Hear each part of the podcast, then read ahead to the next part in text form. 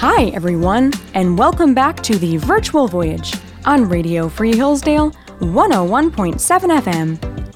I'm your host, Abigail Snyder, and this is the Armchair Travel Show where you don't have to leave your comfort zone. If your comfort zone is your car, you stay there. If your comfort zone is your dorm room, you stay there. And if your comfort zone is your living room, you stay there. Last time on the virtual voyage, we were at Mount Tabor in Israel, a mountain in Lower Galilee. I'll admit it's confusing to say Lower Galilee because Galilee is the northern part of Israel. That aside, Lower Galilee basically just means the more southern part of the very top of Israel, and it's a term that scholars will use, so it's good to be familiar with it. On our tour, we had the opportunity to drive up Mount Tabor and learn more about the Old and New Testament significance of this site. We have about a 40 minute drive to our next site, which is southwest of us.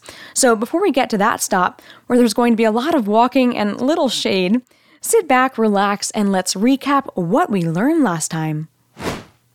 So, we were standing at the top of Mount Tabor, and we opened up the Hebrew Bible, also known as the Old Testament to Christians, uh, and we opened that up to the book of Judges, and we learned about Deborah, a prophetess and judge of Israel, and then also Barak, a general and leader of Israel's armies. We also found out that Deborah was trying to spur Barak to action. He needed to take his men and gather them at Mount Tabor, the place that we were at, and go meet a fierce enemy in battle. This opposing army was the army of Jabin, and the general was Sisera. The text immediately clues us in that Sisera is commanding quite a force.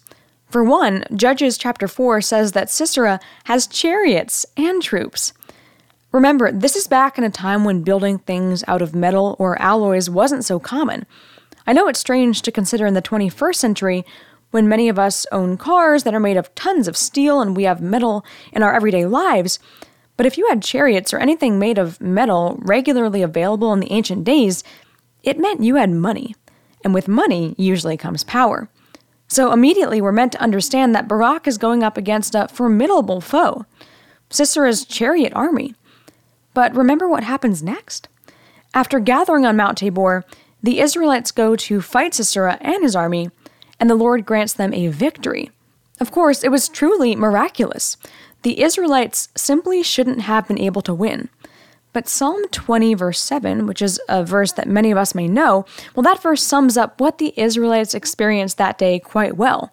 It says this Some trust in chariots and some in horses, but we trust in the name of the Lord our God. Now, while that verse is from a Psalm of David, quite a while after this Barak Sisera matchup in Judges, I think it fits the story from Mount Tabor quite well. And because of our new understanding of the value of chariots in battle, maybe that verse will take on a new meaning. I hear that verse cited somewhat routinely in our culture. It's a verse that my dad had me memorize as a little child. But the context of the first half of that verse, the some trust in chariots and some in horses, is often forgotten. So now, following our discussion of chariots with regard to this battle at Mount Tabor, you should have the context to better understand it. Chariots and horses almost guaranteed a victory in an ancient battle. That probably explains Barak's fear to go out and meet Sisera. But the second half of that verse emphasizes that we trust in the name of the Lord our God. Although Barak's faith teetered a bit, and Deborah did have to remind him that God had given Sisera into his hand, he did have trust in the Lord. And God will always be stronger than any technology, whether ancient or modern, whether chariots or Chat GPT. So that's a little bit of a revisit to the Old Testament significance of Mount Tabor with Psalm 20, verse 7 brought in. I'd encourage you to meditate on that verse now that we've been at Mount Tabor and got to see it in action. Well, we have a few more minutes here on the bus, so let me review the New Testament significance of Mount Tabor here on the virtual voyage on Radio Free Hillsdale 101.7 FM. We learned that Mount Tabor is the possible location of the Transfiguration, that moment on a mountain when Jesus is with Peter, James, and John, and then Moses and Elijah appear also on that mountain. Now, the New Testament has record of the Transfiguration in each of these synoptic Gospels, that is, Matthew, Mark, and Luke. But none of those Gospels tell us what mountain Jesus was on. We have to use context to get as close to an accurate guess as we can. and scholars will vehemently defend their position, but will likely never have pure, perfect proof. And that's exactly the case with the Mount of Transfiguration. As we learned, it could be Mount Tabor or Mount Hermon. I presented all the details last time and asked you to form your own case. You know, Mount Tabor is the traditional site of the Transfiguration, but we also know Jesus and the disciples were in the region of Caesarea Philippi before climbing what the Gospels call a high mountain, the Mount of Transfiguration. And a high mountain right in that area of Caesarea Philippi is Mount Hermon. So you can see it's quite a conundrum. I'd encourage you to think about it as we're here in the land of Israel.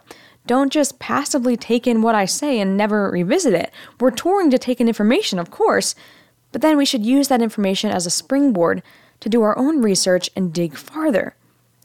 I'll use a phrase my dad always uses be a Berean. Do you know of the Bereans from the book of Acts in the New Testament? They were a group whom Paul and Silas went to during their missionary travels. And Acts chapter 17 says that they received the word with all eagerness, examining the scriptures daily to see if these things were so. That's striking. These Bereans didn't just go to hear Paul preach and call it good. No, they went and looked at the Bible themselves after hearing his preaching. That's a model for us, especially when it's easy to fall into the pattern of attending church on Sundays and taking our Bibles into the service and then leaving our Bibles in the car only to pick them up again when we're headed to church the next week. This also reminds me of a question I come back to. I sometimes wonder why we don't have all of the details in the Bible for locations of places, for example. It can be frustrating, especially when we're here in Israel and we just want to go to a place and have definitive evidence, 100%, that the location where we're standing is actually where an event happened. But in reality, that can be somewhat infrequent. In fact, there can often be debate about what city or mountain an event took place at or on. We talked about that last time with Mount Tabor, and we're actually going to get into a similar discussion on today's tour. But then I think about my lazy human nature. Laziness, ah, yes, it's something we're all likely to fall into simply because we are human.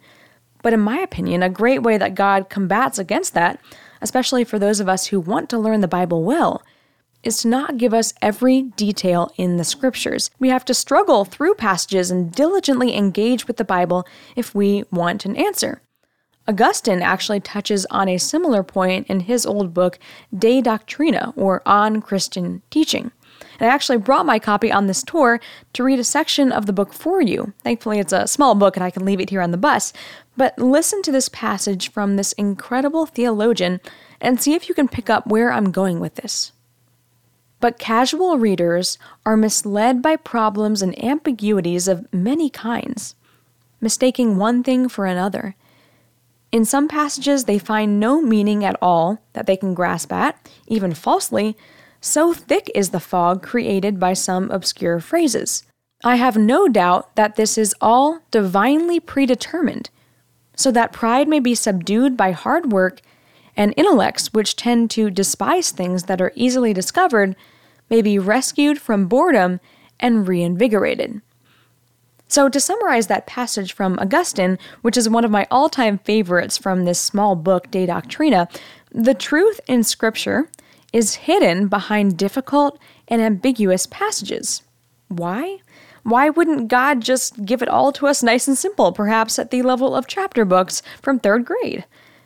Well, God does that, makes some things obscure and some things ambiguous, so that we can't be arrogant about what we know we have to search the scriptures. We have to ask God for help. Sometimes Augustine would contend that scripture is written to be hard, and then we, as humans, remember that if we want to discern its meaning, we have to work. We can't be lazy, and we have to lean on God. Basically, when we struggle through scripture, we remember we're not all it. Augustine actually believes the difficulty of the Bible and perhaps he would group in there some of the ambiguity regarding places and locations of events in the Bible. Well, he believes that is all divinely predetermined. It subdues pride and forces us to instead substitute hard work to really get at a scripture passage. Not only do we have to struggle through scripture at times, but we also have to think laterally when reaching a conclusion about a passage or especially a place mentioned in the Bible. In other words, we can't necessarily rely on just one source or one book of the Bible. The Bible is one book, yes, but it's made up of 66 smaller books that end up totaling the one Bible. There's a reason that all of those smaller books are in the canon of Scripture together. They build on each other. Some have details, others don't. But they all come together to form a cohesive story. So in our study, we have to move from book to book, sometimes Old Testament and sometimes New Testament, and we have to piece together the details and then make our case to ourselves and to others. And don't be scared by disagreement. Goodness, people will disagree with us. Talk to any scholar, any biblical scholar about locations for where things happened in Israel, and your head will be swimming. Every side has evidence and persuasive proofs.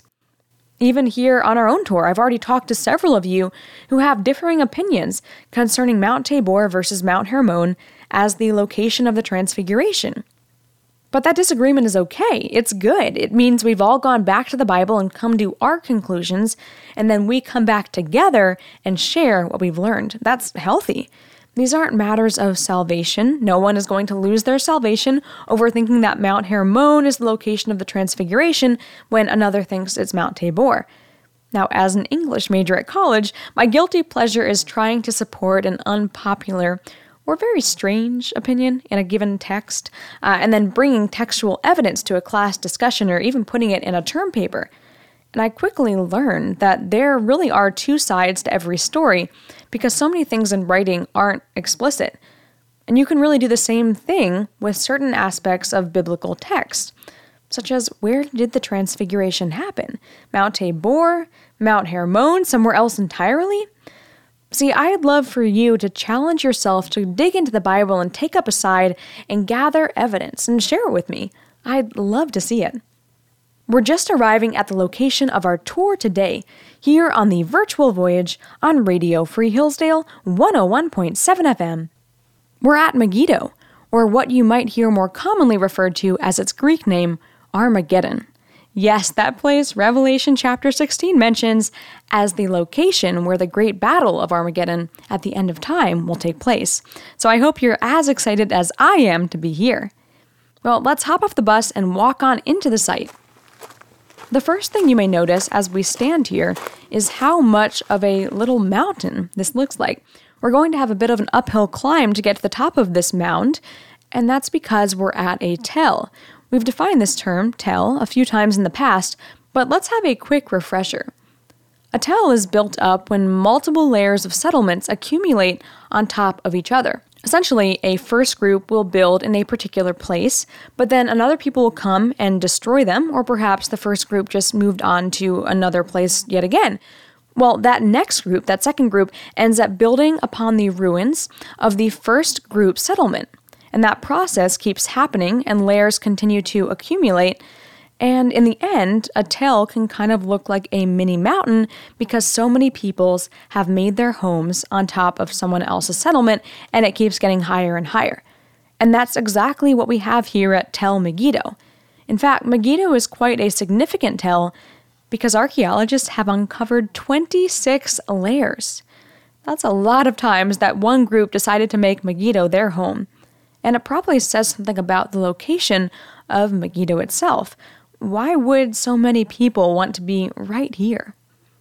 Well, a tell with so many layers, like here at Megiddo, can be really helpful for archaeologists. They can go to the side of the mound and slice down the mound, like they were taking a piece of cake out of the site. And then they can examine the various layers and gather datable materials like pottery and start to understand when people settled and what kind of technology and resources they employed. Megiddo is one of Israel's most excavated sites, and in fact, a lot of it still isn't even excavated. If you look around, you'll see green fields that run out to the boundary of a road over there. Yeah, that's all part of Megiddo. There's so much that archaeologists could uncover if they had the time and resources to devote to this absolutely humongous site. Let's talk a little bit about where we are. We're right in the middle of the Jezreel Valley, which is a big and fertile valley here in the north of Israel. And just look around, you can see how luscious and green it is. Also, geographically speaking, we're about 20 or 30 minutes from the Mediterranean coast of Israel and less than an hour southwest of the Sea of Galilee. So, this is a great spot for a people to claim if they wanted to control the Galilee region of Israel and also some important areas farther south. Plus, Megiddo was in a good spot for trading and commerce. Lots of people would pass right through this area, it was heavily trafficked. And we know that people capitalized on Megiddo early on in history. Remains from this site go back as early as the Bronze Age, which is defined as 3300 to 1200 BC.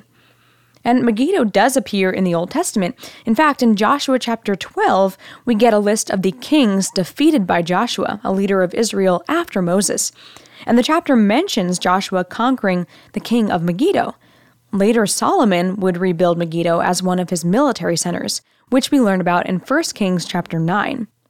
But most people know Megiddo for its connection with the end times. In Revelation, we learn that the world's armies will converge at a place called Armageddon. So, as you look around this plain, imagine this may one day be a bloody battlefield. It's hard to imagine that when you just see these peaceful, grassy plains. But I'm going to introduce something that may disappoint some of you. There is a scholar named Michael Heiser. He actually passed away just this last February, but he has an interesting and somewhat compelling argument that I am tempted to subscribe to, especially after some recent research. He argues that the Battle of Armageddon won't take place here at Tel Megiddo, but Armageddon is actually Jerusalem. Okay, from a standpoint just of considering Jerusalem as the most important city in Israel and the place where God chose to put his temple, I am already intrigued by Heiser's argument. But to understand it fully, we have to break down the word Armageddon and look at some linguistics. The first part of Armageddon is Ar. In Hebrew, that's Har, which means mountain. And then the latter half of the word Mageddon has been interpreted as Megiddo. So let's put those pieces together. We get mountain of Megiddo, that's Armageddon. And as I already told you, and as you can see in front of us, Megiddo is kind of a little mountain here due to those 26 layers of the tell. But here's the problem Megiddo is a tell, not a mountain and Armageddon specifically translates to the mountain of Megiddo. And farther, Zechariah chapter 12, which talks about this final battle at the end of time, the one that we call Armageddon, well, that chapter has this to say. And on that day I will seek to destroy all the nations that come against Jerusalem, and I will pour out on the house of David and the inhabitants of Jerusalem a spirit of grace and pleas for mercy, so that when they look on me, on him whom they have pierced, they shall mourn for him, as one mourns for an only child, and weep bitterly over him, as one weeps over a firstborn. On that day, the mourning in Jerusalem will be as great as the mourning for Hadad Rimmon in the plain of Megiddo. So Zechariah is clearly saying that Jerusalem is where that end of time battle will take place. Megiddo is only a point of comparison. On that day, the mourning in Jerusalem will be as great as the mourning for Hadad Rimmon in the plain of Megiddo. Also, note the word plain, P L A I N. The text is indicating that Megiddo is a plain, not a mountain. This is pretty compelling evidence, in my view, so far, but Heiser has one final point involving the Hebrew language. Don't get lost here. I know it's a hot day, and talking about the intricacies of a Hebrew word can be tough as we're here in Israel, but stick with me because this is really important and really cool. So, the Hebrew language, as you may know, has no vowels. So, there are only three letters that actually make up the word Megiddo in Hebrew Mem, the M sound, Gimel, the G sound, and Dalid, the D sound. But we can actually use a different letter to get that G sound, and that's the letter ayin in Hebrew. It's a very throaty sound that most English speakers, including myself, really can't produce. Now, Arabic speakers are actually the very best at this guttural sound because it comes up a lot in Arabic. I actually remember being in a Hebrew class in Israel with several Arabic speakers, and they had the ayin down in no time. Meanwhile, I still can't say it right. Well, this changes Armageddon in Hebrew from Har, remember Har means mountain, Har Megiddo to Har Moed. I know Megiddo and Moed don't sound all that similar, but you can kind of hear a G similarity between Megiddo and Moed. Well, here, let me, let me just embarrass myself and make Moed not sound so English, but more Hebrew with that guttural ayin. It should sound something more like Moed, and just trying to get that guttural sound, which can kind of come out as a G. Again, I cannot do it very well. But beyond just that G sound in the middle, we could either choose Megiddo or Moed because of the lack of vowels in Hebrew and a few rules that we use to choose the vowels we believe should be there. It's the same struggle we run into with the word Yahweh, the most holy name for God. See, in Hebrew, that's just YHVH, four consonants. We've chosen to add vowels such that we now pronounce it Yahweh, but in reality, we don't know if that's actually how it's said. It could be totally some other random combination of vowels in between the consonants, and we would honestly just never know. Okay, so back to this Megiddo versus Moed, and I'm just going to say it in my nice, happy English pronunciation. You'll have to trust me on this one, but like I already explained, exchanging the gimel, that G sound in Megiddo, for the ayin in Moed actually works. And the only reason we say Megiddo today is really because of a scholar's choice to say it that way and represent the G sound with the traditional gimel associated with Megiddo. So, why do I make a big deal about the possibility of Har Moed as the name for what in English we call Armageddon? Well, that's because the Old Testament actually has the phrase Har Moed in it. Let's look at Isaiah chapter 14. Listen carefully as I read this. How you are fallen from heaven, O day star, son of dawn. How you are cut down to the ground, you who laid the nations low. You said in your heart, I will ascend to heaven above the stars of God. I will set my throne on high. I will sit on the mountain of assembly in the far reaches of the north. I will ascend above the heights of the clouds. I will make myself like the Most High. Here's what's so cool that mountain of assembly, that phrase right there that I just read, in Hebrew is Har Moed. And in chapter 11 of Isaiah, that phrase is also used to describe the dwelling place of God. Where does God dwell on earth? His holy city of Jerusalem, Mount Zion. Note well here that Jerusalem really is a mountain. Trust me, when I go on runs in Jerusalem, I can attest to this fact. Jerusalem is a mountain, it's Mount Zion, literally. So now we have to return to Revelation and John's use of Armageddon, or Harmageddon, in Hebrew. See, the evidence from Zechariah seems to point to this battle happening at Jerusalem and not at the plains of Megiddo. And my goodness, just look around as we stand here at Megiddo. Everything is super flat except for this man made mound, this tell. That does not fit with Zechariah's description of this ultimate end of time battle. And lastly, through a simple change of one Hebrew letter, a completely legitimate change because the G sound could be represented by a gimel or an ayin. Through that simple change to the word Megiddo, we get Har Moed, a word that shows up in scripture to mean Mount Zion, Jerusalem, God's dwelling place. That's a bit of a simplified version of Heiser's argument, but I am absolutely fascinated by it. I only learned about it a few months ago and I had to share it with you all. In some sense, I know it's disappointing because this place has been hyped up as the location of the last battle where the world's armies will converge at the end of time, but it doesn't quite make sense, both when we look at what the Bible says about the geography of Megiddo and also when we look at the Hebrew language and places where Har Moed has been used in Scripture. Now, you can definitely look out and imagine the world's armies converging here. I know I've done that every time I've come to Megiddo. But I'm standing behind Heiser on this one and saying it's unlikely the last battle will take place here.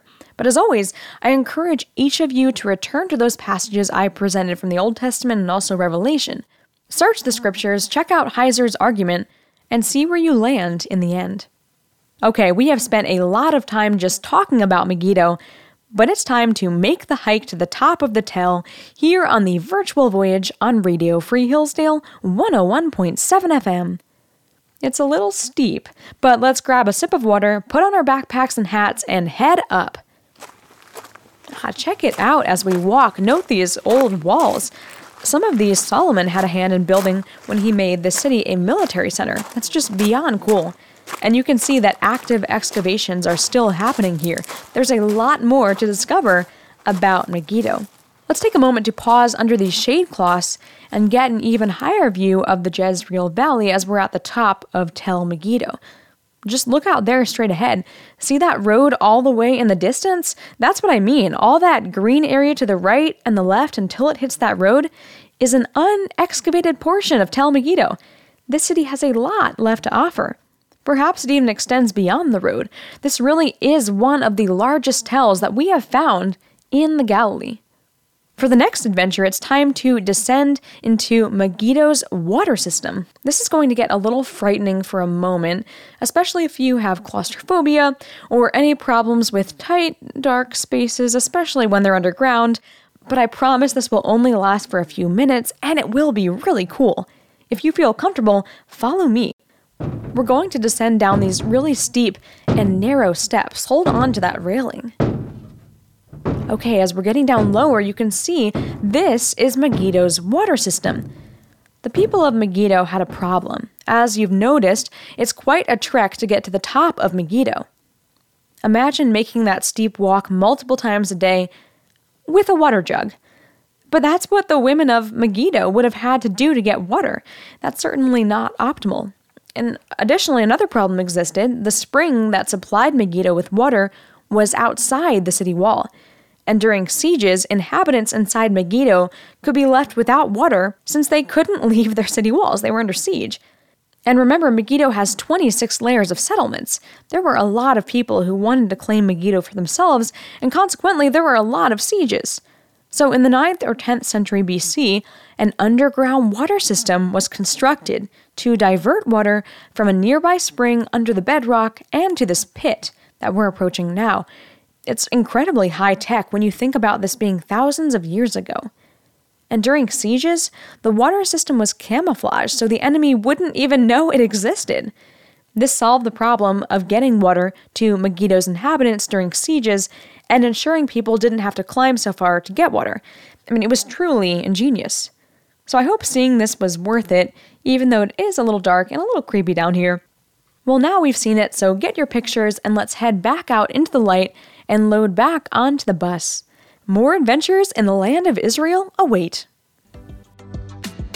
Thanks for listening to this week's episode of The Virtual Voyage, the armchair travel show with me, Abigail, on Radio Free Hillsdale 101.7 FM. I hope you'll tune back in next time as we continue our adventures in the land of Israel.